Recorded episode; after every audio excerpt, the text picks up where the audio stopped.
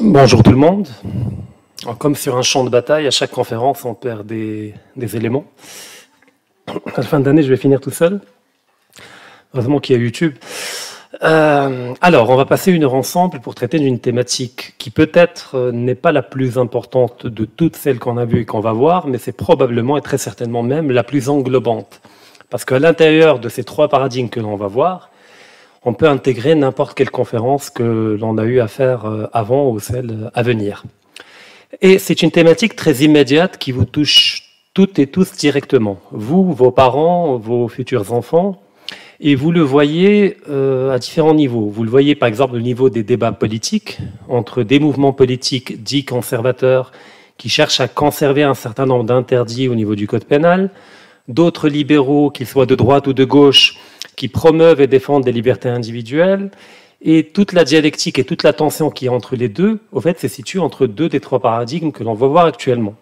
Mais également dans votre rapport à vos parents, c'est-à-dire d'un côté, dans l'éducation que vous recevez, elle contient une partie de tradition, elle n'est pas intégralement traditionnelle, mais il y a quand même des éléments de la tradition, mais votre environnement est davantage moderne que traditionnel. Et donc, cette contradiction que vous vivez entre d'un côté les injonctions ou l'éducation reçue de la part de vos parents et l'environnement dans lequel vous devez évoluer fait que vous gérez en permanence des contradictions qui sont douloureuses, qui sont compliquées à gérer avec des arbitrages, des compromis. D'où le fait que beaucoup parlent de schizophrénie marocaine. Il y a même la, célèbre chanson Blood Schizophrène, je pense que vous avez déjà entendu. Euh, que les Marocains seraient hypocrites, schizophrènes, alors qu'au fait, ils sont tout simplement déchirés entre deux paradigmes, celui de la tradition et de la modernité, et qu'on va voir aujourd'hui. Donc je demande à ce qu'on projette euh, la photo. Bon, en attendant d'avoir la photo, on va voir trois paradigmes. La tradition, la modernité, la postmodernité. On va tenter de définir les fondements de chacun des trois paradigmes, et puis de parler de la dynamique de passage d'un paradigme à l'autre. Comment on est passé de la tradition à la modernité et comment le monde occidental est en train de passer de la modernité à la postmodernité. Qu'est-ce que cela implique comme rupture, comme déconstruction, comme démolition de vision du monde, et qu'est-ce que le nouveau paradigme amène comme alternative au paradigme qui l'a précédé? Donc déjà, ma démarche est de définir les termes. Quand je parle de paradigme, qu'est-ce qu'on entend par paradigme? Il y a différents usages qu'on peut en faire. En linguistique, il y a un usage qui leur est propre. Dans le sens commun, on pourrait le traduire par vision du monde. Un paradigme, c'est une vision du monde, c'est un rapport au monde, c'est quelque chose entre nous et le monde qui fait que l'on voit le monde comme ça et pas autrement. donc si on a deux populations avec deux paradigmes différents, elles vont toutes les deux voir le même monde, mais vont le voir différemment parce que leur vision va être structurée chacune par un paradigme différent. Donc c'est une vision du monde. Mais étymologiquement, il y a deux mots grecs qui constituent le mot paradigme. Il y a le mot para, qui veut dire à travers, et il y a digme, qui vient d'un mot grec, qui veut dire montrer ou démontrer. Donc démontrer à travers, ça veut dire citer un exemple pour clarifier un problème. C'est prendre un élément connu pour éclairer un élément inconnu. En général, quand on veut éclairer un élément connu, on prend un exemple en partant de quelque chose que l'on connaît. Par exemple, chez Platon, euh, lorsqu'il dit euh, si je veux définir la politique, euh, je pourrais la comparer au tissage de la laine. Quand on tisse la laine, eh ben, on fait des nœuds, des liens, etc. La politique, c'est la même chose, on fait des nœuds et des liens. Donc ce que vient de faire Platon, c'est un paradigme. C'est un exemple où on en éclaire un élément inconnu à l'aide d'un élément connu. Mais l'usage qu'on va en faire veut dire représentation du monde. Donc le premier paradigme, la tradition. Que veut dire la tradition et quand est-ce qu'elle commence? La tradition est un rapport au monde. C'est un rapport qui accorde la supériorité au sacré par rapport au profane. C'est-à-dire que la dimension spirituelle, religieuse, est supérieure à la dimension matérielle de notre existence. Premièrement. Deuxièmement, si on devait choisir un commencement à la tradition d'un point de vue historique, personnellement, je la situerais au moment où le premier être humain s'est étonné devant la mort. Lorsqu'un premier être humain a vu un autre corps, un autre cadavre, il s'est étonné, ça l'a interpellé, ça l'a interrogé, où est-ce qu'il est parti, pourquoi il ne respire plus, pourquoi il ne bouge pas? La mort, elle est centrale dans l'émergence d'un imaginaire et d'une tradition. Et d'ailleurs, les premières traces de rapports sacrés au monde, les premières traces de religion, sont des, enterrements de cadavres avec des objets enterrés avec eux. Pourquoi les, archéologues en ont déduit la, comment dire, la première expression de la religiosité, tout simplement parce que quand on enterre un cadavre et qu'on enterre avec lui des objets, c'est qu'on part de l'idée qu'il n'est pas tout à fait mort et qu'il continue de vivre. Et donc il aura besoin d'un certain nombre d'objets qui vont l'accompagner dans l'autre monde. Donc c'est la naissance de la spiritualité, du sacré, de la religion, le premier rapport à la mort, non pas comme la fin de tout, mais comme le contraire, comme étant le début de tout. Donc ce qui caractérise la tradition, c'est que la mort ne met pas fin à la vie, mais elle projette l'individu mort dans un autre niveau de réalité, dans un autre type de vie. Alors les premières formes de religion n'étaient pas des religions qui invoquaient des dieux, mais c'était des religions qui parlaient des esprits. Donc l'esprit des ancêtres, on le retrouve chez des populations que les, anthropologues ont eu à étudier au début du XXe siècle en Amérique, les Amérindiens, en Afrique, une pluralité de tribus qui effectivement euh, croient au fait que l'esprit des ancêtres continue à exister, qu'on peut leur demander conseil à travers euh, quelqu'un qui a le don de parler aux esprits, qui peut prendre des substances hallucinogènes, comme des champignons hallucinogènes, pour entrer dans cet univers parallèle et parler aux esprits, qui vont les guider, etc. Pareil au niveau de la nature, on croyait à l'esprit des éléments. Il y a l'esprit de l'eau, il y a l'esprit du feu, il y a l'esprit de l'arbre, il y a l'esprit des animaux, etc. donc le monde était peuplé d'esprits. C'est la première manière qu'a utilisé l'humain pour domestiquer son environnement au niveau du symbole et au niveau du sens. Parce que j'avais déjà parlé de la domestication de l'environnement. On peut domestiquer l'environnement globalement par trois manières. On va pas toutes les élucider, mais il y a la domestication technique du monde. C'est-à-dire que quand on invente l'agriculture, on domestique la reproduction des plantes. C'est-à-dire qu'on ne va pas chercher dans la forêt les éléments qui vont nous nourrir, mais on va amener les plantes à se reproduire comme nous on veut, selon le cycle des saisons. Et ça donne l'agriculture, ce qui permet un excédent de production, contrairement à la chasse. Il faut rappeler qu'à l'époque, euh, les chasseurs-cueilleurs, c'est-à-dire les premières sociétés humaines, n'avaient pas les moyens de stocker la viande. Donc, au fait, la viande était partagée systématiquement parce qu'il n'y avait pas de réfrigérateur, tout simplement. Par contre, l'agriculture va permettre de créer des excédents importants de nourriture sous la forme de graines, de grains, etc., et qui donnent lieu à l'échange, au commerce, puisque comment on peut stocker, donc on peut échanger, et ça donne un certain nombre de mutations. Mais l'autre domestication de l'environnement, c'est par les symboles et par le sens que l'on va donner à notre environnement. Car il faut comprendre que les premières sociétés pouvaient difficilement domestiquer l'environnement par la technique notamment parce que les premiers instruments que les humains vont développer sont des instruments très rudimentaires. Il s'agit de pierres taillées qui permettent de couper la chair, il s'agit de projectiles que l'on va lancer contre l'animal que l'on chasse, mais globalement, l'humain évoluait dans un environnement qui lui était hostile, avec des prédateurs réels qui peuvent le dévorer, avec des conflits entre les différents groupes ou tribus, ce qui va devenir tribus humaines, tout simplement parce que pour des raisons génétiques, une tribu en attaquait une autre, euh, soit pour leur voler leur petit stock, soit pour kidnapper des femmes pour des raisons de reproduction génétique et de diversification génétique.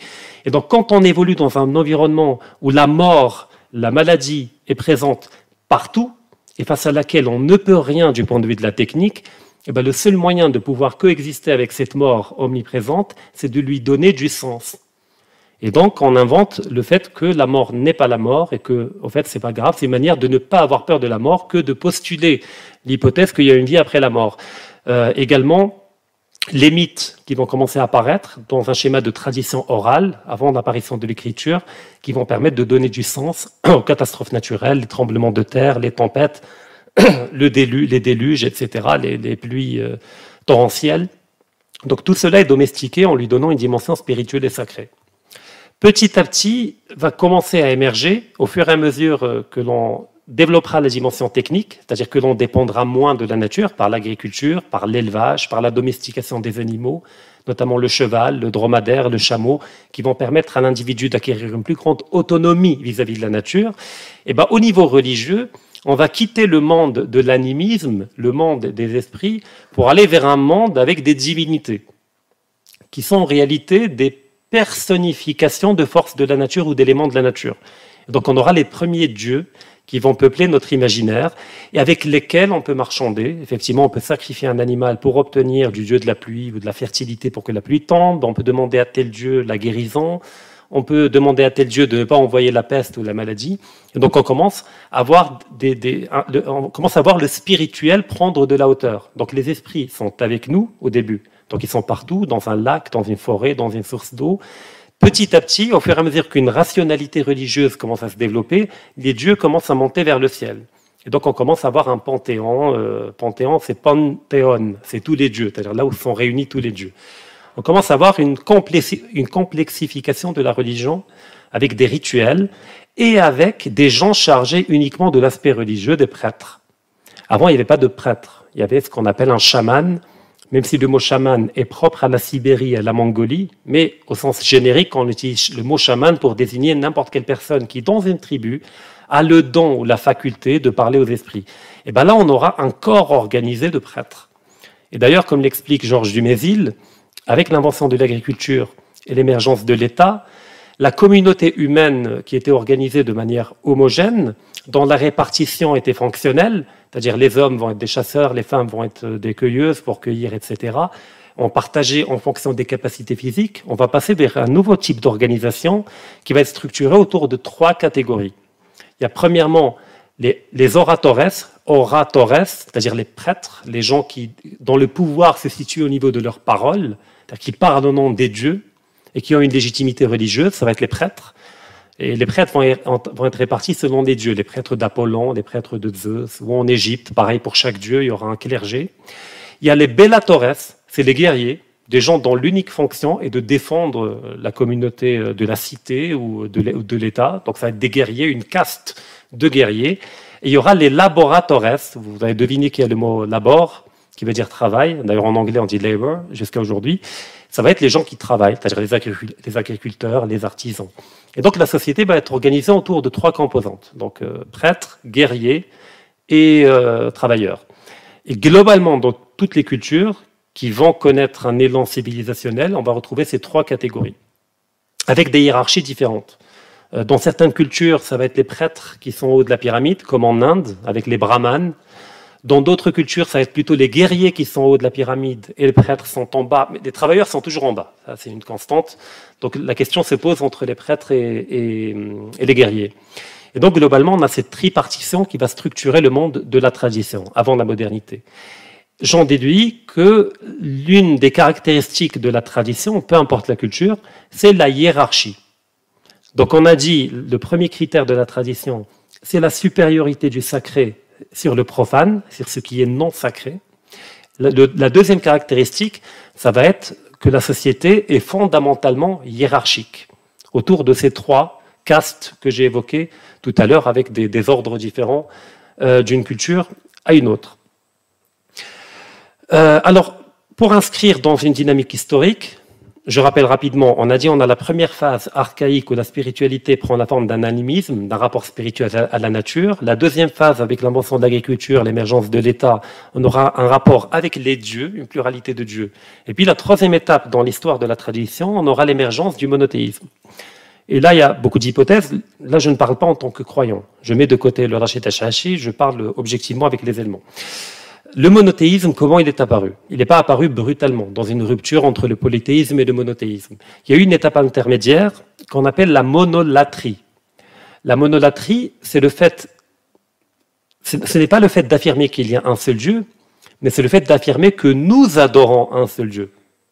C'est-à-dire que les autres dieux existent, c'est vos dieux, votre affaire, nous on ne les adore pas, mais nous on a choisi un Dieu que l'on va adorer tout seul. La première apparition de cette monolatrie est apparue en Égypte avec le pharaon Akhenaton, qui parmi tous les dieux du panthéon égyptien a choisi un seul dieu qui était le seul qui méritait d'être vénéré, c'est Amon-Ra, euh, pardon, c'est le dieu Aton, qui est le dieu soleil. Et donc il a détruit toutes les fresques, tous les symboles qui renvoyaient aux autres dieux, et il a imposé le fait d'adorer un seul dieu, mais sans nier pour autant l'existence des autres dieux. La deuxième étape, ça va être l'émergence du premier judaïsme, du judaïsme archaïque ou du proto-judaïsme, qui était une monolatrie, c'est-à-dire, on l'appelait d'ailleurs le Dieu d'Israël. Donc les autres peuples ont d'autres dieux. Donc c'était le Dieu d'un peuple qui a, choisi d'adorer ce Dieu-là.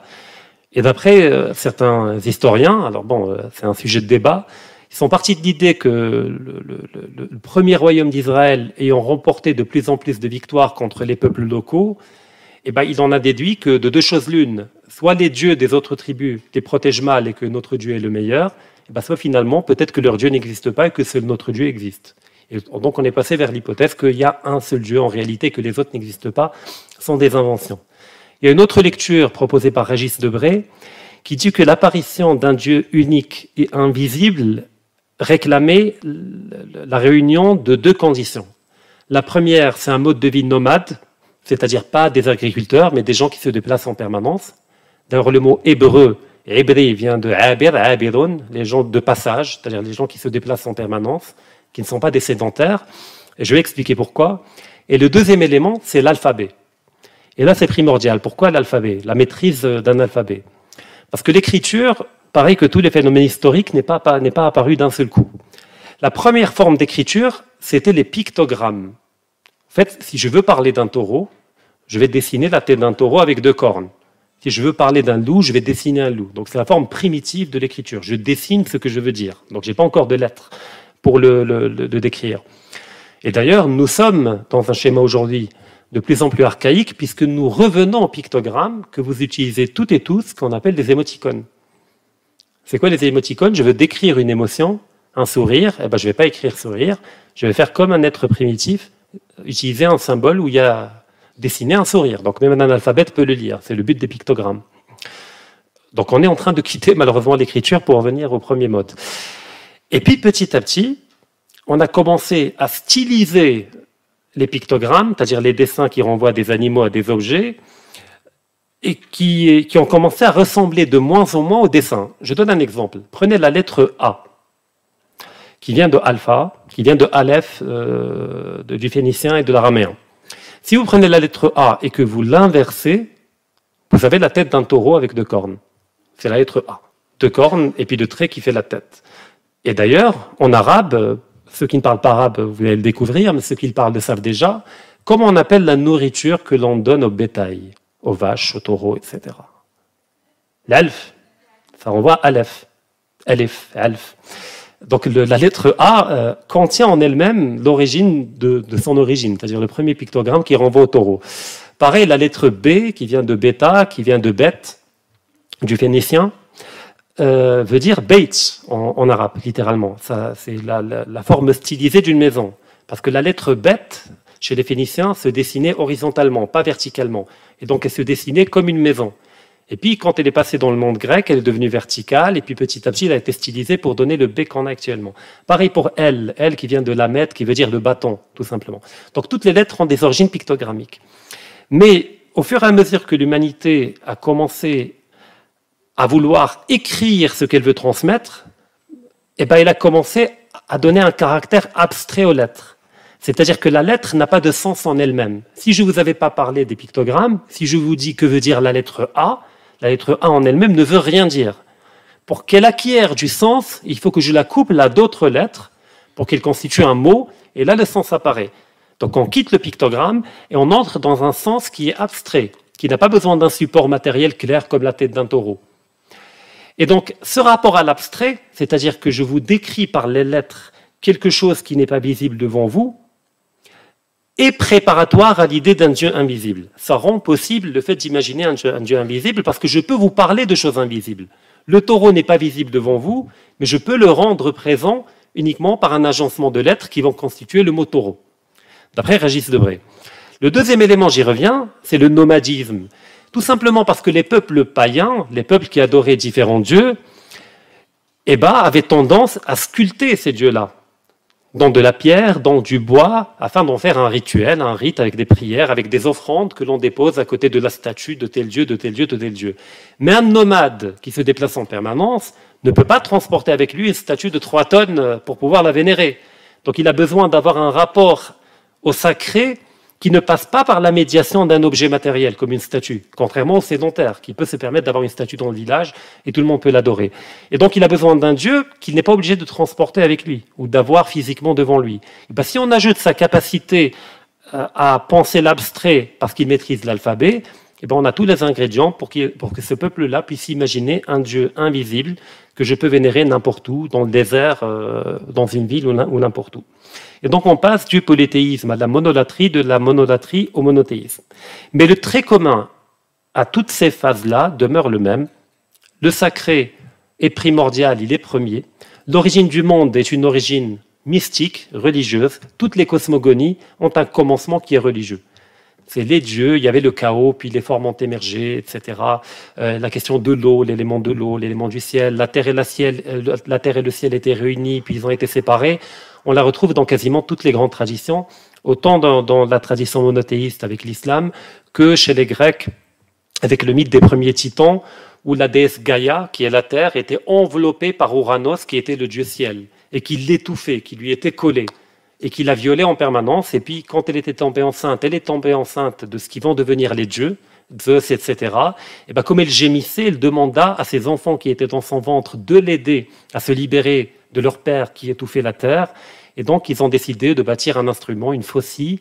Et quand Uranos a pénétré sexuellement Gaïa, et ben, ils ont coupé le pénis d'Uranos et de douleur, il s'est éloigné, il s'est détaché de la terre. Et donc, le, monde est apparu par ce détachement entre la terre et le, et le ciel. Donc, chaque religion va récupérer ce détachement à sa manière, le décrire différemment, mais l'idée est la même. Je donne un autre exemple, euh, l'interdit, l'idée du fruit interdit, de l'arbre interdit et de la chute du paradis. Pareil, on la, trouve dans la tradition monothéiste, sous différentes formes entre le judaïsme et l'islam, mais on la retrouve chez les Grecs également, avec la, ce qu'on appelle la boîte de Pandore, mais en réalité c'est la jarre de Pandore. C'est que tout simplement, Prométhée, d'ailleurs que vous voyez que j'ai choisi pour symboliser la modernité, était un dieu de la première génération, un titan, mais il aimait l'humanité. Et l'humanité qui a été créée par les dieux vivait dans des conditions où elle n'avait pas besoin de travailler, euh, elle était dans l'ignorance, euh, dans une forme de naïveté première. Donc les fruits poussaient dans les arbres, euh, mais ils étaient ignorants. Et aimant l'humanité, il a décidé de voler la sagesse des dieux, symbolisée par le feu sacré des dieux dans le mont Olympe, pour venir la donner aux humains et leur offrir le savoir, et de les libérer de leur ignorance. Et ben, en le faisant, il a déchaîné la colère des dieux, notamment de Zeus, euh, du, dieu des dieux, le chef, le roi de tous les dieux, qui a décidé de punir l'humanité. Et l'humanité était faite que d'hommes, il n'y avait pas de femmes. Et pour punir l'humanité, les dieux ont créé la femme, qui, va, qui va s'appeler Pandore. Pandora, c'est-à-dire celle euh, qui est enjolivée par toutes les qualités. Et donc, ça va être une déesse où tous les dieux se sont mis chacun à donner une qualité à Pandora, la beauté, la ruse, etc., l'intelligence eh ben, faut bien la, refourguer euh, à un homme. Et donc c'est au frère de Prométhée, qui habitait avec les humains, que Zeus va descendre euh, sur Terre et va l'offrir en mariage à Épiméthée, qui est le frère de, de, Prométhée.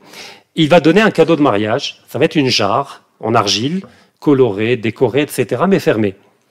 Et il dit, tu vas épouser la plus belle des femmes, enfin la première femme est la plus belle, voilà le cadeau, mais à une seule condition, tu n'ouvres jamais cette jarre. Jamais. Tu la poses en déco si tu veux, mais tu l'ouvres pas.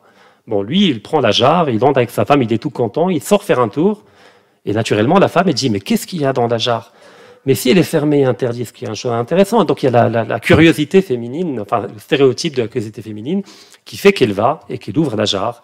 Et quand elle ouvre la jarre, il y a les, tous les malheurs de l'humanité qui vont en sortir. La maladie, la vieillesse, la fatigue, tout ce que l'humanité ne connaissait pas, car elle était dans, dans un état paradisiaque d'existence. Donc elle était dans le paradis en quelque sorte.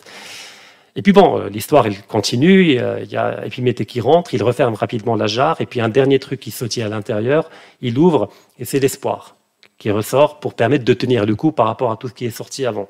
Donc c'est la même chose que dans d'autres mythes où on trouve on était dans une situation paradisiaque, Dieu interdit d'approcher le fruit, ou l'arbre interdit. Il y a le diable qui vient, il dit à Adam que voilà, euh, euh, cet arbre-là pourra te procurer l'éternité, un pouvoir sans fin. Il dit, bah tiens, c'est sympa, il y va, il approche de l'arbre, et puis voilà, il découvre qu'il perd sa naïveté, il découvre des parties sexuelles, etc. Il quitte l'état paradisiaque pour entrer dans la condition humaine. C'est ce qu'on appelle des mythèmes. C'est des thèmes mythiques que l'on retrouve sous différentes formes dans quasiment toutes, euh, toutes les traditions. Donc le mythe est structurant dans la tradition. C'est-à-dire pour expliquer le monde, il y a deux méthodes pour l'expliquer. Il y a la méthode pragmatique opérationnelle, euh, c'est-à-dire les gens savaient qu'il y avait des lois de la nature, euh, ils ne croyaient pas que au mythe. Ils savaient utiliser la gravité pour balancer un projectile, pour faire des choses, mais les mythes expliquaient les grandes questions pourquoi l'homme existe, comment il a été créé, comment l'univers a été créé, pourquoi telle personne tombe malade, etc. Donc il y a les mythes qui vont permettre d'expliquer tout ça pour donner du sens à tout ce qui arrive.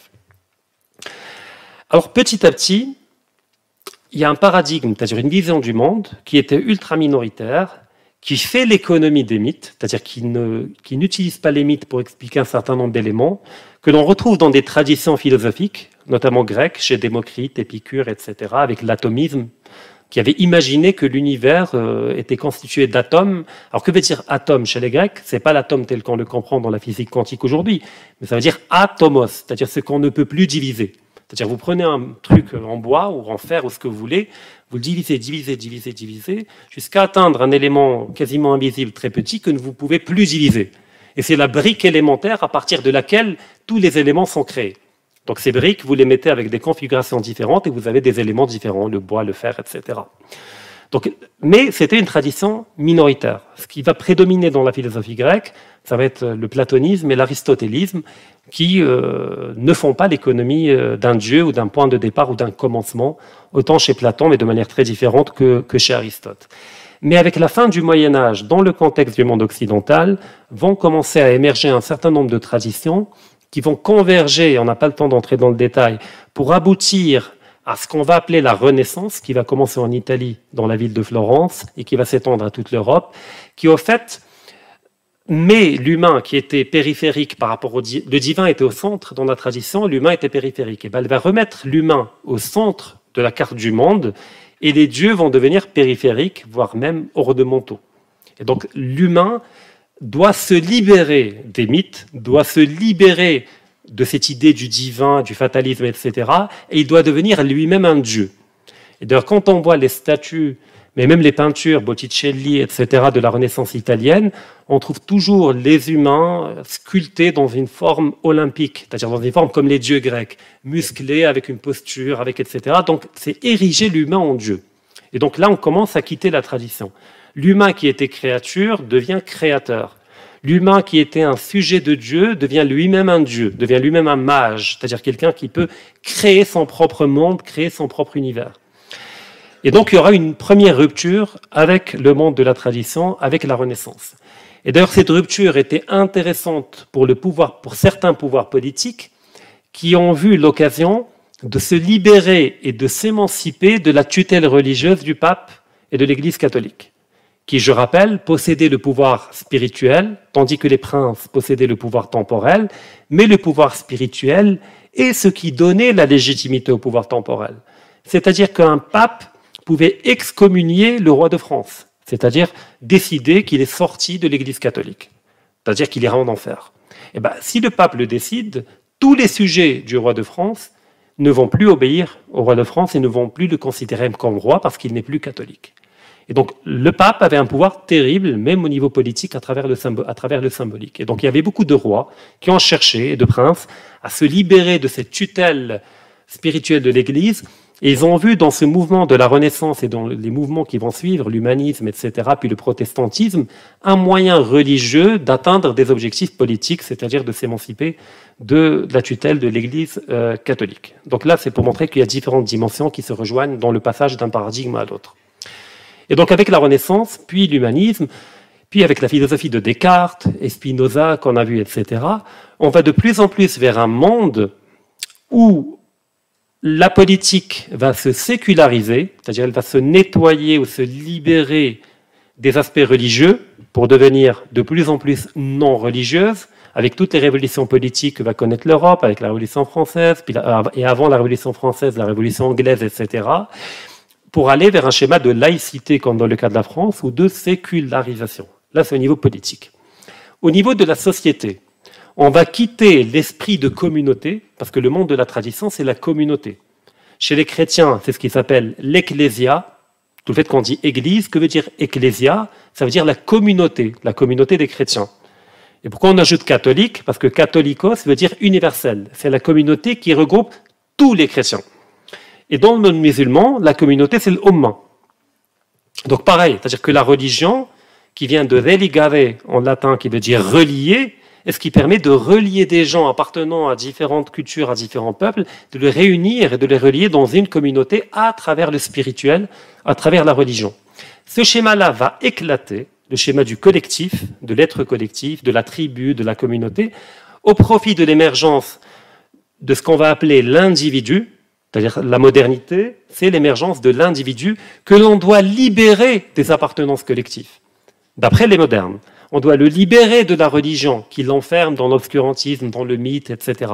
On doit le libérer du clan, de la famille, du groupe, etc. qui l'enferme afin qu'il puisse devenir réellement libre, doué de raison et de volonté, etc. donc la modernité est une dynamique de déconstruction de tout ce qui l'a précédé, c'est-à-dire c'est une manière d'être, une manière de penser, une manière d'agir, dont la finalité est de faire émerger l'individu libre et autonome, mais pour y arriver, il doit déconstruire tous les éléments de la tradition, afin, entre guillemets, de libérer et de, de faire émerger l'individu, qui est rationnel et qui est doué d'une volonté.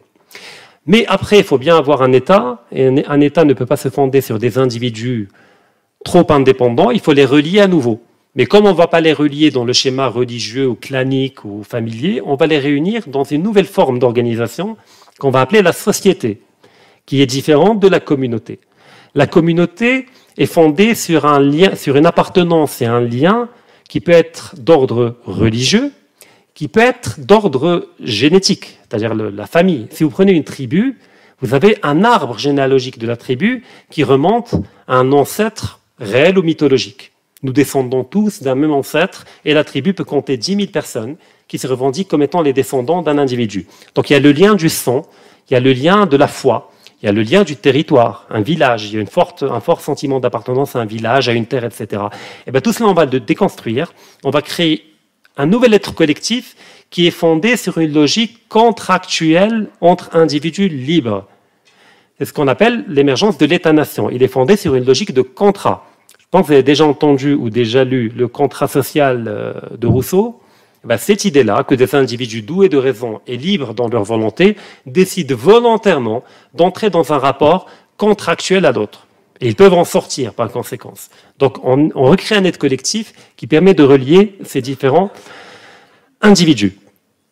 Donc la modernité, c'est l'individu, la raison, la rationalité, c'est le fait de déconstruire la religion, le spirituel, tout ce qui relève de la tradition et l'être collectif, etc.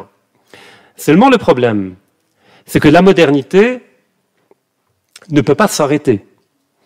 Une fois qu'elle a liquidé et qu'elle a déconstruit dans le cadre du monde occidental la presque intégralité du monde traditionnel, si elle s'arrête, elle n'est plus modernité. Pourquoi? Parce que déjà dans l'étymologie du mot, modernité, il y a le mot modus, qui veut dire ce qui est récent, ce qui, comment dire, ce qui vient juste d'apparaître. D'ailleurs, c'est la même racine que le mot mode. Être à la mode, c'est s'habiller avec la dernière collection qui vient de sortir. Si vous avez une collection, de retard, vous êtes démodé. Vous n'êtes pas à la mode. Et la mode, le propre de la mode, c'est de se renouveler chaque année, chaque saison. Chaque saison, il y a une nouvelle collection qui apparaît. Donc, si la mode s'arrête, elle n'est plus mode. Ça devient, voilà, un costume, euh, un uniforme. L'uniforme ne change pas. La mode s'est changée en permanence. Et donc la modernité, c'est un rapport au monde qui est fondé sur un éternel renouvellement en cherchant en permanence à produire une rupture pour faire apparaître quelque chose de récent. Et il ne peut pas s'arrêter. D'où le fait que des gens, aujourd'hui, par exemple dans le débat politique français, qui voudraient que la France d'aujourd'hui soit à l'image de la France des années 50, et je rappelle que la France des années 50, c'est le monde moderne, c'est pas le monde de la tradition. Mais le fait de vouloir revenir à la France des années 50 fait de ces gens-là des réactionnaires, des rétrogrades, des gens qui ne sont pas modernes. Sachant qu'en 1950, la France des années 50 était la modernité à l'époque. Mais 50 ans plus tard, ce n'est plus la modernité. En fait, la modernité, elle va toujours plus loin que les modernes. Les modernes courent toujours derrière la modernité. Il suffit d'avoir 4 ans de retard par rapport à la dernière rupture, vous n'êtes plus moderne. Et eh ben, après qu'elle ait liquidé toute la tradition, eh ben, qu'est-ce qu'elle fait? Elle commence à se dévorer elle-même, à se déconstruire elle-même parce qu'elle ne peut pas s'arrêter. Et donc, la modernité qui a érigé la raison, le mantiq, l'aql, comme étant sa propre centralité pour expliquer le monde, elle commence à déconstruire la raison. Et on le retrouve dans l'épistémologie, c'est-à-dire dans ce qui permet de fonder la construction du savoir, avec les théories, par exemple, de Karl Popper. Parce que durant une grande partie de la modernité, historiquement, on considérait que la science disait le vrai. D'ailleurs, euh, comment il s'appelait hum, Le grand mathématicien? Poincaré. Non, pas Poker. enfin, quelqu'un avait dit à Napoléon, euh, dites-moi la position exacte de chaque élément. si je pouvais avoir la position exacte de chaque élément dans la nature et toutes les caractéristiques qui les concernent, je vous dirais exactement l'avenir. C'est-à-dire que le monde est mécaniciste, qu'il y a des règles immuables et que la science permet de les décrire et la science dit le vrai. Que nous dit Karl Popper? Il nous dit non, la science ne dit pas le vrai et les théories scientifiques sont fausses par nature. Toutes les théories scientifiques ne peuvent qu'être fausses et ne n'expliquent pas le réel, mais elles sont corroborées par le réel. C'est-à-dire la théorie du Big Bang, ce n'est pas la réalité. C'est une hypothèse, une théorie scientifique qui jusqu'à présent est confirmée par les observations du réel. Mais si on est popérien, il faut admettre, je sais que dans l'absolu, cette théorie-là, elle est fausse, c'est juste que jusqu'à présent, il n'y a pas d'éléments pour démontrer qu'elle est fausse. Et il prend une image euh, assez intéressante c'est l'image euh, d'une dinde qui va être achetée euh, par un couple d'Américains. Ils vont la ramener dans leur ferme.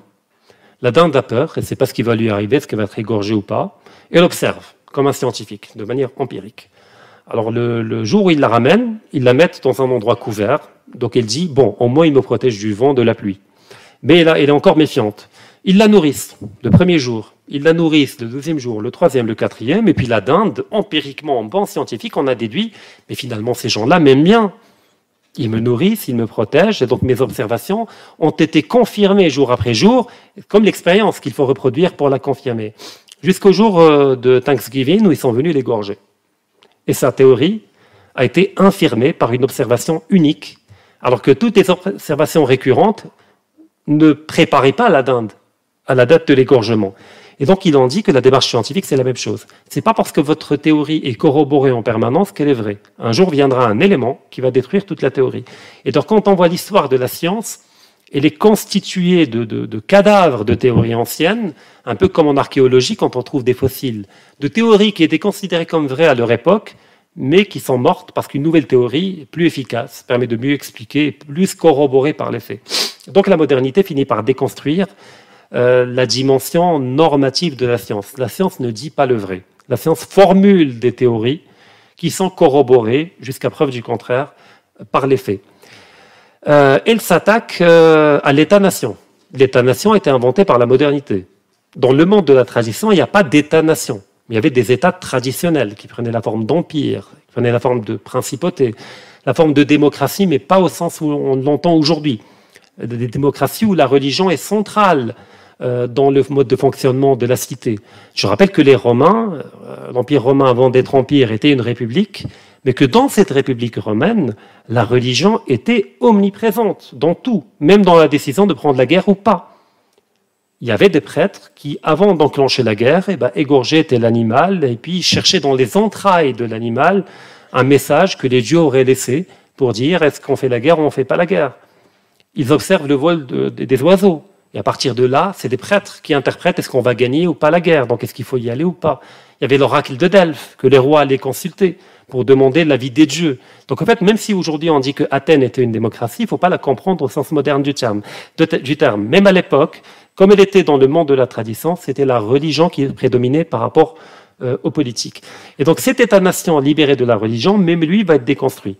Et donc on parle de la suppression des frontières. On commence par les frontières économiques, par le libre-échange, puis on passe aux frontières politiques, euh, qui sont le produit de la modernité. Avant, il n'y avait pas de frontières politiques tracées et muables comme on connaît aujourd'hui. Et petit à petit, on va vers un schéma de gouvernance où finalement l'État doit être dépassé, que l'État est une structure archaïque. On passe à la famille la famille qui est le fondement du monde de la tradition, est en train d'être déconstruite par la modernité. Même la famille nucléaire, parce qu'avant, il n'y avait pas de famille nucléaire, il y avait la famille communautaire, la famille complexe, la famille élargie. C'est la modernité qui a fait voler en éclat ces systèmes familiaux assez lourds et complexes pour faire émerger la famille nucléaire où il y a papa, maman et les enfants uniquement dans le foyer. Et ben même cette famille-là est en train d'être éclatée. Euh, aujourd'hui, on le voit, c'est-à-dire que le mariage euh, permet de freiner la carrière, permet, etc.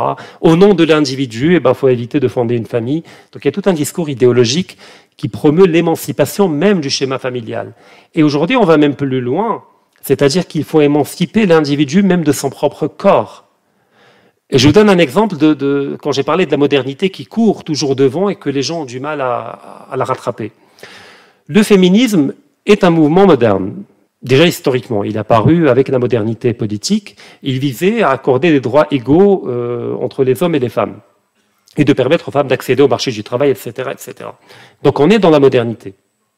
Mais aujourd'hui, il y a un nouveau mouvement qui est apparu, qu'on appelle le LGBT, on peut l'appeler de différentes manières, le mouvement woke euh, aux États-Unis, qui fait que les féministes ne sont plus considérés comme modernes, mais au contraire comme archaïques et réactionnaires par les nouveaux, que sont les woke et les LGBT. C'est pour une raison très simple, c'est qu'ils disent que les féministes, en s'appelant féministes, enferment toutes les femmes dans leur corps de femme. Et qui vous dit que cette femme ne se définit pas comme homme? Pourquoi vous avez décidé qu'elle est femme? Uniquement en partant de sa réalité biologique? Mais pour nous, la réalité biologique ne veut rien dire. Pour nous, c'est la subjectivité radicale. On voit apparaître de nouvelles formes. Les transgenres, les fluides genres, les, les, les, les, les, etc., les, non-binaires. Un non-binaire, c'est quelqu'un qui dit je suis ni homme ni femme, bien qu'il ait une barbe et un, corps d'homme parce qu'il dit qu'il ne faut pas confondre identité de genre et apparence de genre. Et donc on entre dans des, ruptures de plus en plus rapides, de plus en plus fragmentées, qui font que si on n'est pas aligné à cette dernière idéologie de la modernité, bon, on n'est plus moderne, même si on l'a été à une époque, à une, époque donnée. Et c'est ce qu'aujourd'hui on appelle la postmodernité. Pour moi, il n'y a pas de postmodernité. Ce n'est pas un paradigme à part comme la tradition et la modernité. Mais c'est la phase à partir de laquelle la modernité commence à se déconstruire elle-même, à déconstruire ses propres fondements, donc à déconstruire l'individu, qui est l'adéquation du pôle biologique avec le pôle euh, sociétal et, culturel. Elle le déconstruit.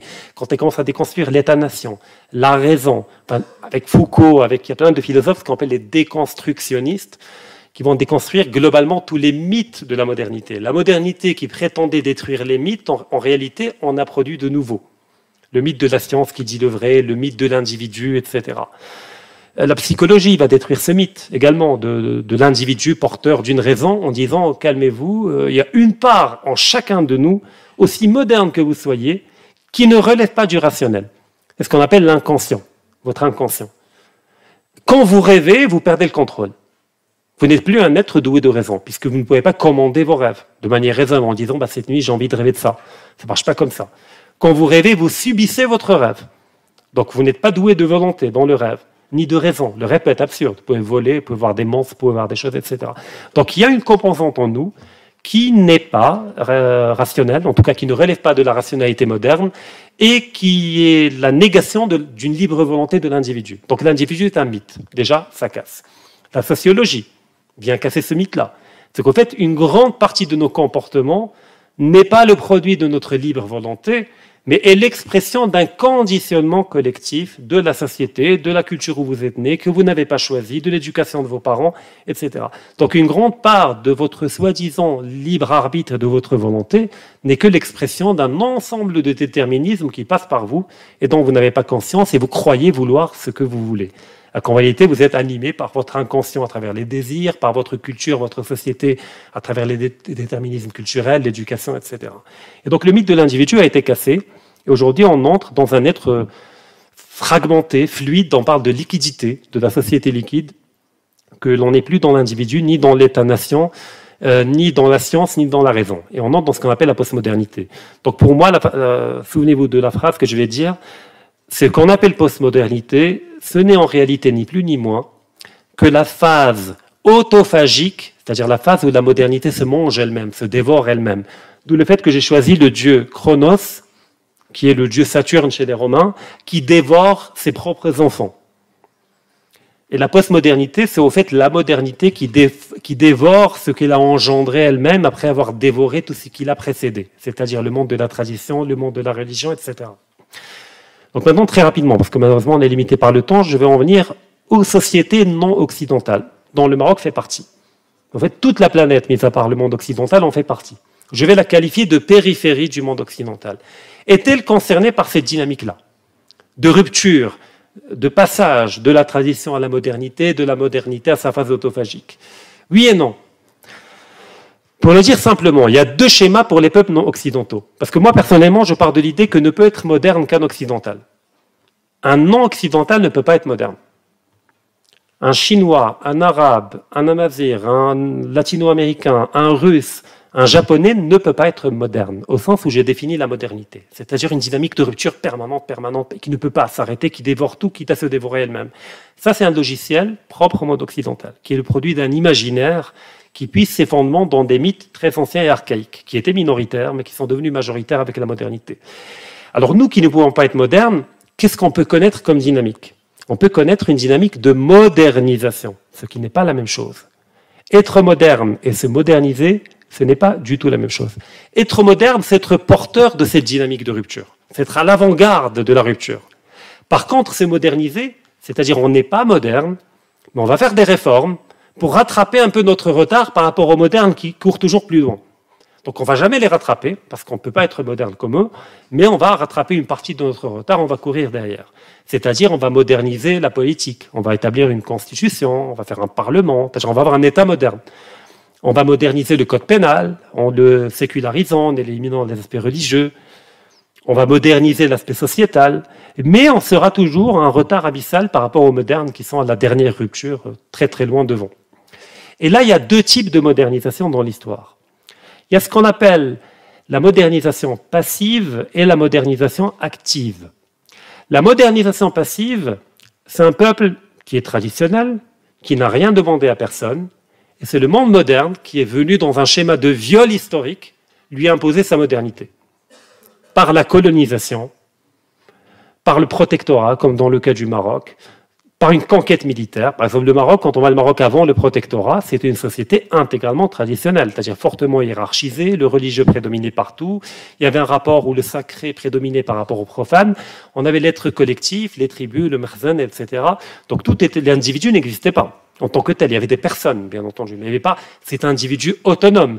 On le retrouve même dans nos, expressions de, langage. On dit c'est-à-dire tout individu qui cherche à, s'autonomiser et à faire une chose par lui-même, indépendamment du collectif, eh ben voilà, est un, est un démon, est un diable, etc. Le fait de dire un an, le fait de dire un an, c'était chouma, c'était etc. Donc, c'était une société du collectif, de la tradition. Et elle était contente. C'est son choix, c'est sa destinée, son histoire. Et puis y a la France qui est venue militairement, qui a conquis le Maroc, qui a dit vous n'avez rien compris, on va vous importer la lumière, les droits de l'homme, blablabla, et on va vous imposer une modernisation dont vous ne vouliez pas. Et donc la modernisation, elle est subie. Dans la première phase en tout cas. C'est ce qu'on appelle la modernisation passive. La modernisation active concerne des États traditionnels qui ont compris que le monde occidental, qui est porteur de la modernité, devient de plus en plus hégémonique, et que s'ils ne se modernisent pas, ils vont finir par être conquis. Et donc, pour préserver leur dimension traditionnelle, ils ne vont pas attendre d'être conquis pour être modernisés malgré eux, mais ils vont aller chercher dans le monde occidental les éléments, les instruments pour rattraper leur retard et se moderniser. C'est l'exemple du Japon, durant l'ère Meiji. Le Japon, pareil, était une société traditionnelle, fondée sur des castes très rigides, avec la caste des guerriers, les samouraïs, avec les paysans en bas, etc., avec l'empereur, euh, un pays très fermé euh, par rapport à l'étranger. Et eh ils voyaient que le monde occidental s'approchait de plus en plus d'eux, les Hollandais, euh, les Portugais au début, puis les Américains, etc., les Anglais. Ils ont dit, bon, on est obligé d'entamer des réformes, donc on va moderniser l'appareil étatique, et donc on va casser la caste des samouraïs pour bâtir une armée moderne. On va aller chercher les technologies militaires pour pouvoir moderniser notre armée et on va moderniser l'intégralité de la société japonaise. Mais ils ne deviennent pas pour autant modernes. Ils sont modernisés, ils ont rattrapé, c'est un vernis, c'est-à-dire qu'ils ont cherché uniquement les instruments que la modernité a produits pour pouvoir se défendre. Mais grattez le japonais, et la modernité du japonais, vous trouvez le shintoïsme qui est encore là. Le fait de croire que chaque objet a un esprit, qu'il faut, qu'il faut aborder un objet, même une bouteille d'eau, avec du respect, d'où le fait qu'il y a une lenteur des gestes, qu'il y a une ritualisation des gestes chez les Japonais. La cérémonie du thé chez les Japonais, ça dure des heures. C'est pas un truc en rapidement et puis on boit et puis on va. Ça dure pendant des heures, c'est un vrai rituel. Et pour entrer dans la salle où se fait le, le rituel du thé, la porte d'entrée, elle fait un mètre de hauteur. C'est-à-dire que vous êtes obligé de, faire preuve d'humilité avant d'entrer. Que vous soyez milliardaire ou pauvre, vous allez tous vous prosterner avant d'entrer. Donc c'est encore intégralement symbolique, la société japonaise. Même si elle est hyper moderne formellement, par la technologie, par l'industrie, etc. L'autre exemple d'une modernisation active, c'est l'exemple de la Russie. À l'époque du tsar euh, Pierre le Grand, Pierre Ier, pareil, après la défaite euh, contre l'armée suédoise, il a compris que la Russie orthodoxe, chrétienne, traditionnelle dans sa forme étatique, euh, traditionnelle dans ses valeurs religieuses, a accusé un retard technologique tel que si elle ne le rattrape pas, elle va finir par être envahie par les Polonais, par les Suédois, par etc. Et donc Pierre le Grand est allé dans, le monde occidental chercher les, technologies et les réformes qu'il fallait mener en Russie pour moderniser la Russie uniquement pour lui permettre de survivre. Alors, c'est quoi la différence fondamentale entre les deux? C'est que dans l'une, dans la modernisation active, on peut le faire de manière intelligente, en faisant le tri. Je prends ça et ça de la modernité, mais je ne prends pas ça et ça. Et donc, on peut la mener de manière graduelle, par étapes, et en préservant un peu le cœur traditionnel de notre identité collective. Donc, on prend uniquement la dimension instrumentale de la tradition et pas la dimension idéologique. Par contre, dans la modernisation passive, on ne choisit pas, on subit. Et donc, il y a des greffes qui se font du monde moderne vers notre société qu'on n'a pas choisi, mais dont on ne peut pas se libérer. Et d'où le fait qu'il y a trois concepts qui permettent de désigner cette situation-là dans le cas du Maroc. Il y a un concept qui a été proposé par Oswald Spengler qui s'appelle le pseudomorphisme. Alors, c'est quoi le pseudomorphisme? C'est une dynamique que les géologues, les géologues connaissent très bien, c'est-à-dire dans la constitution des cristaux, il faut qu'il y ait une telle pression, une telle température, etc. Et puis graduellement apparaît un cristal qui va devenir pur, etc. Et ben, si à côté il y a une éruption volcanique avec de la lave et avec des éléments qui n'ont rien à voir avec la dynamique de, développement du cristal, qui vient de s'incruster dans le cristal, et eh bien il stoppe la dynamique d'apparition du cristal, et on a un élément qui n'est pas tout à fait cristal, parce qu'il n'a pas pu finir sa propre dynamique, mais qui contient des éléments incrustés qui sont exogènes, qui sont venus de l'éruption volcanique. Et donc ça donne, une forme de, de pseudomorphisme. Morphisme, ça vient de forme, et pseudo, c'est-à-dire une fausse forme. Alors nous, c'est pareil. Imaginons qu'on avait notre mouvement historique, traditionnel, celui du Maroc avant le protectorat, et puis une éruption volcanique, qui est la colonisation, qui a projeté des, éléments dans notre corps collectif, qui sont incrustés, dont on ne peut pas se libérer, mais qui ne font pas partie de nous et qu'on est obligé d'accepter. Et donc ça donne lieu à un certain nombre de tensions, de contradictions, de, contournements par l'hypocrisie, tout simplement parce qu'on ne peut pas s'en libérer, mais on est obligé de composer avec. Le deuxième concept qui permet de le décrire est proposé par Antonio Gramsci et il s'appelle le transformisme. Mais lui, il l'applique notamment dans le, principalement dans le champ de la politique en disant qu'il y a des États qui ne veulent pas changer, qui ne veulent pas se réformer, qui ne veulent pas être à la pointe de la modernité, mais qui sont obligés de se moderniser parce qu'il y a une pression exogène de l'étranger, etc. Eh ben, quand ils n'ont plus le choix, mais vraiment parce qu'il y a des tensions externes, etc., qu'est-ce qu'ils font? Ils font des réformes, mais le minimum de réformes pour ne pas imploser, mais en même temps le minimum de réformes pour ne pas changer dans leur être profond. Ça peut être résumé par une phrase, il faut que tout change pour que rien ne change. Ça me rappelle le Maroc.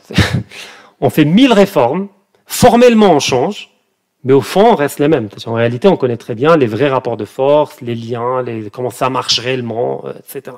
Alors, même jusqu'à présent, cette juxtaposition du paradigme moderne avec le paradigme traditionnel, entre l'État moderne marocain qui existe formellement dans le papier, il y a une constitution, il y a un parlement, il y a des lois, etc., et entre l'État traditionnel qui continue d'exister mais qui n'est écrit nulle part, preuve en est que jusqu'à présent, on parle encore de Mrzen.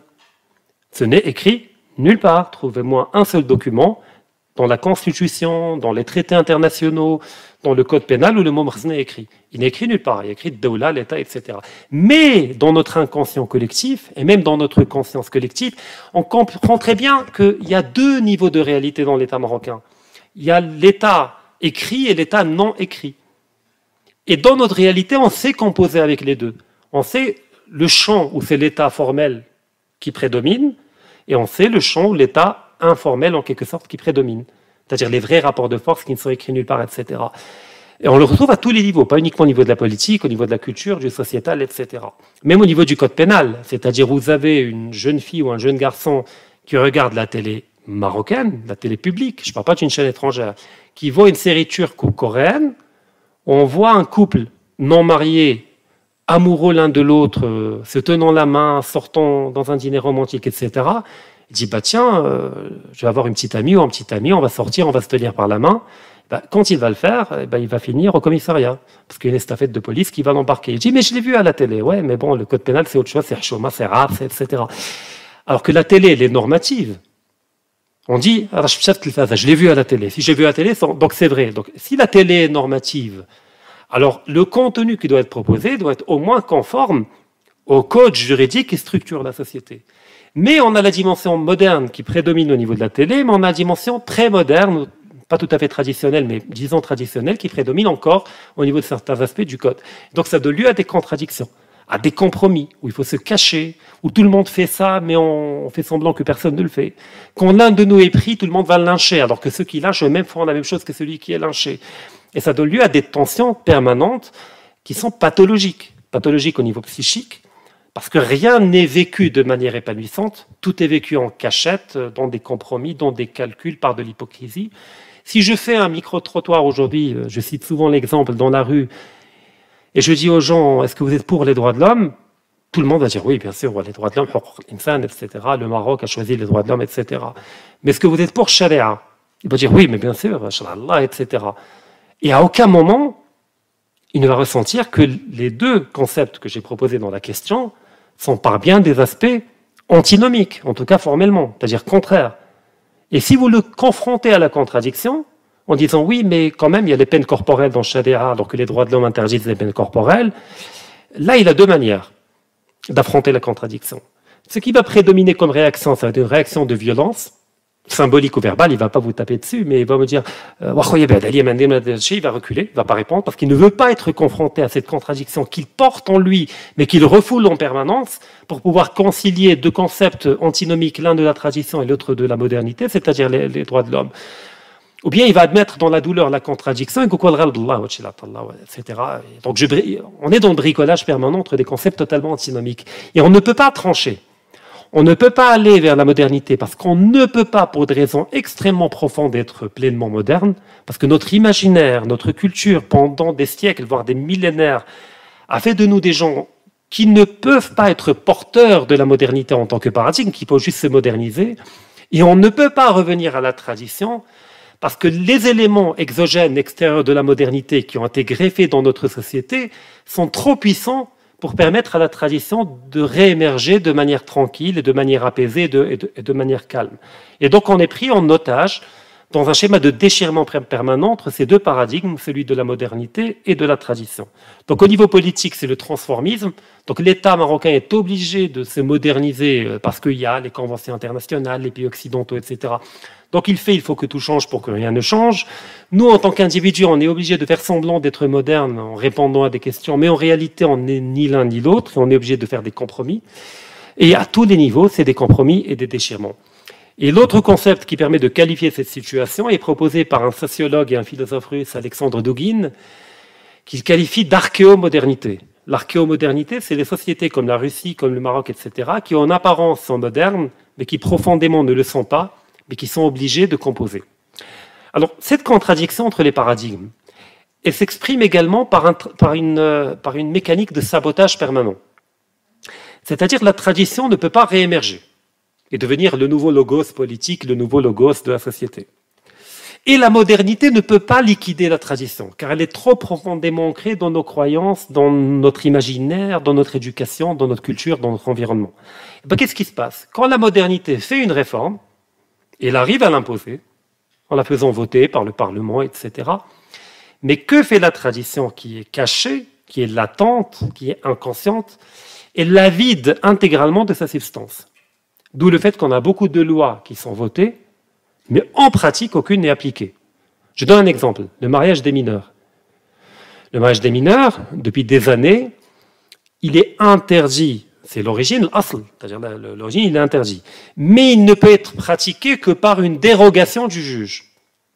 Donc il, est l'exception, c'est-à-dire le juge peut évaluer si dans ce cas particulier, il peut autoriser un mariage entre une mineure et un majeur ou entre un mineur et une mineure. Dans le cas de la campagne, de la ruralité, etc., si jamais les deux ont couché ensemble et que les parents l'ont découvert et pour cacher, il peut.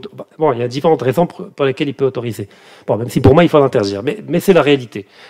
Donc la réalité, qu'est-ce qu'on doit obtenir au niveau du réel comme résultat? On doit obtenir que parmi les demandes d'autorisation de mariage des mineurs, la majorité doit être refusée, c'est juste une minorité qui doit accepter. Mais c'est quoi la réalité? La majorité sont acceptées par les juges.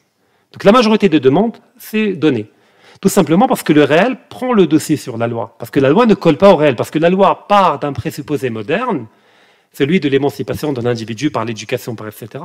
Mais la réalité, elle est encore dans l'exigence d'un mode de vie pré-moderne, c'est-à-dire celui euh, qui a structuré l'humanité durant toute son histoire jusqu'à la modernité, qui était celui du mariage des mineurs.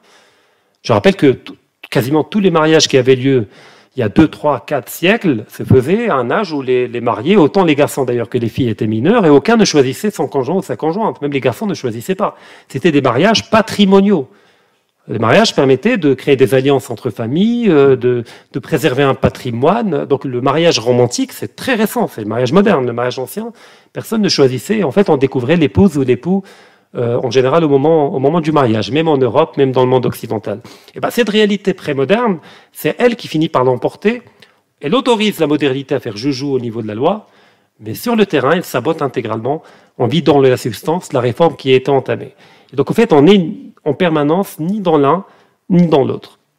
Donc, cette archéomodernité ne peut pas se résoudre par un retour vers le passé, ce qu'on appelle le, côté réactionnaire, le fait de vouloir euh, restaurer le passé dans sa forme historique. Ça ne marche pas parce qu'à chaque fois que l'on a tenté dans l'histoire de restaurer le passé pour le rendre contemporain, ça donne lieu à une caricature.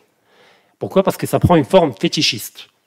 D'où le fait que dans le radicalisme religieux, je vais parler du monde musulman, euh, mais c'est valable quasiment dans toutes les traditions, il prend une forme réactionnaire contre la modernité, parce qu'il perçoit la modernité comme étant l'ennemi de la tradition, mais il ne se réfère pas à la tradition pour se défendre, parce qu'il considère que la tradition a perdu contre la modernité. il va chercher à inventer un logiciel réactionnaire pour restaurer un passé mythique en réalité, mais dans sa forme la plus fétichiste. C'est-à-dire résister à la modernité, c'est porter le kamis, c'est utiliser siwak, c'est dans, dans une forme de formalisme totalement épidermique, en croyant que ça suffit à combattre la modernité. Or, le fait de combattre la modernité, c'est au niveau du logo, c'est de produire une alternative civilisationnelle, idéologique, c'est produire une nouvelle vision du monde qui n'est pas dans la rupture permanente, qui n'est pas dans l'attachement au passé, qui souvent est mythifié, mais qui est dans l'attachement à ce qui relève de l'éternel. La tradition, ce n'est pas l'adoration des cendres ou des ruines ou l'adoration du passé, mais c'est l'adoration des éléments qui relèvent de l'éternel, qu'on appelle les constantes anthropologiques. Et la modernité, l'adoration de l'avenir, de ce qui est à venir, c'est-à-dire de des, futures ruptures qui vont advenir. Donc tout ce qui est nouveau est fondamentalement meilleur que ce qui est ancien. Ça, c'est le logiciel de la modernité.